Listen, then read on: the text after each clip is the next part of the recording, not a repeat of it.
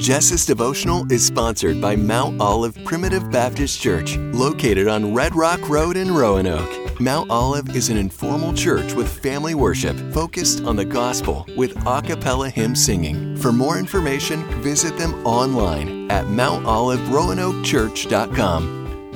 As believers, we have a responsibility to share the good news. And Holy Week, well, Holy Week is a great reminder to tell somebody all about Jesus who may not know him. Mark 16 15 says this He said to them, Go into all the world and preach the gospel to all creation.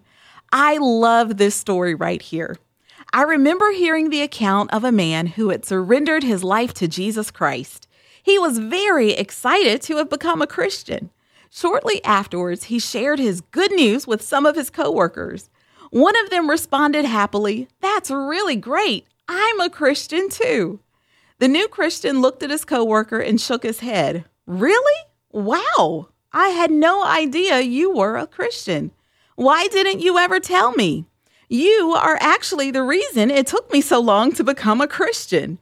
In the past, I had figured if a non Christian could be as good, honest, kind, and principled as you were, there was really no need for me to become a Christian. Huh. That story hit me hard when I first heard it. Can you imagine people looking up to you, being inspired by you, but never knowing you are a Christian? Never knowing why you are the way you are and why you do the good things you do? Never knowing why you feel so hopeful, never knowing why you feel so joyful. This is why we are encouraged to tell others about Jesus so that others may come to the knowledge of him. This is why Jesus tells us to share the good news with others.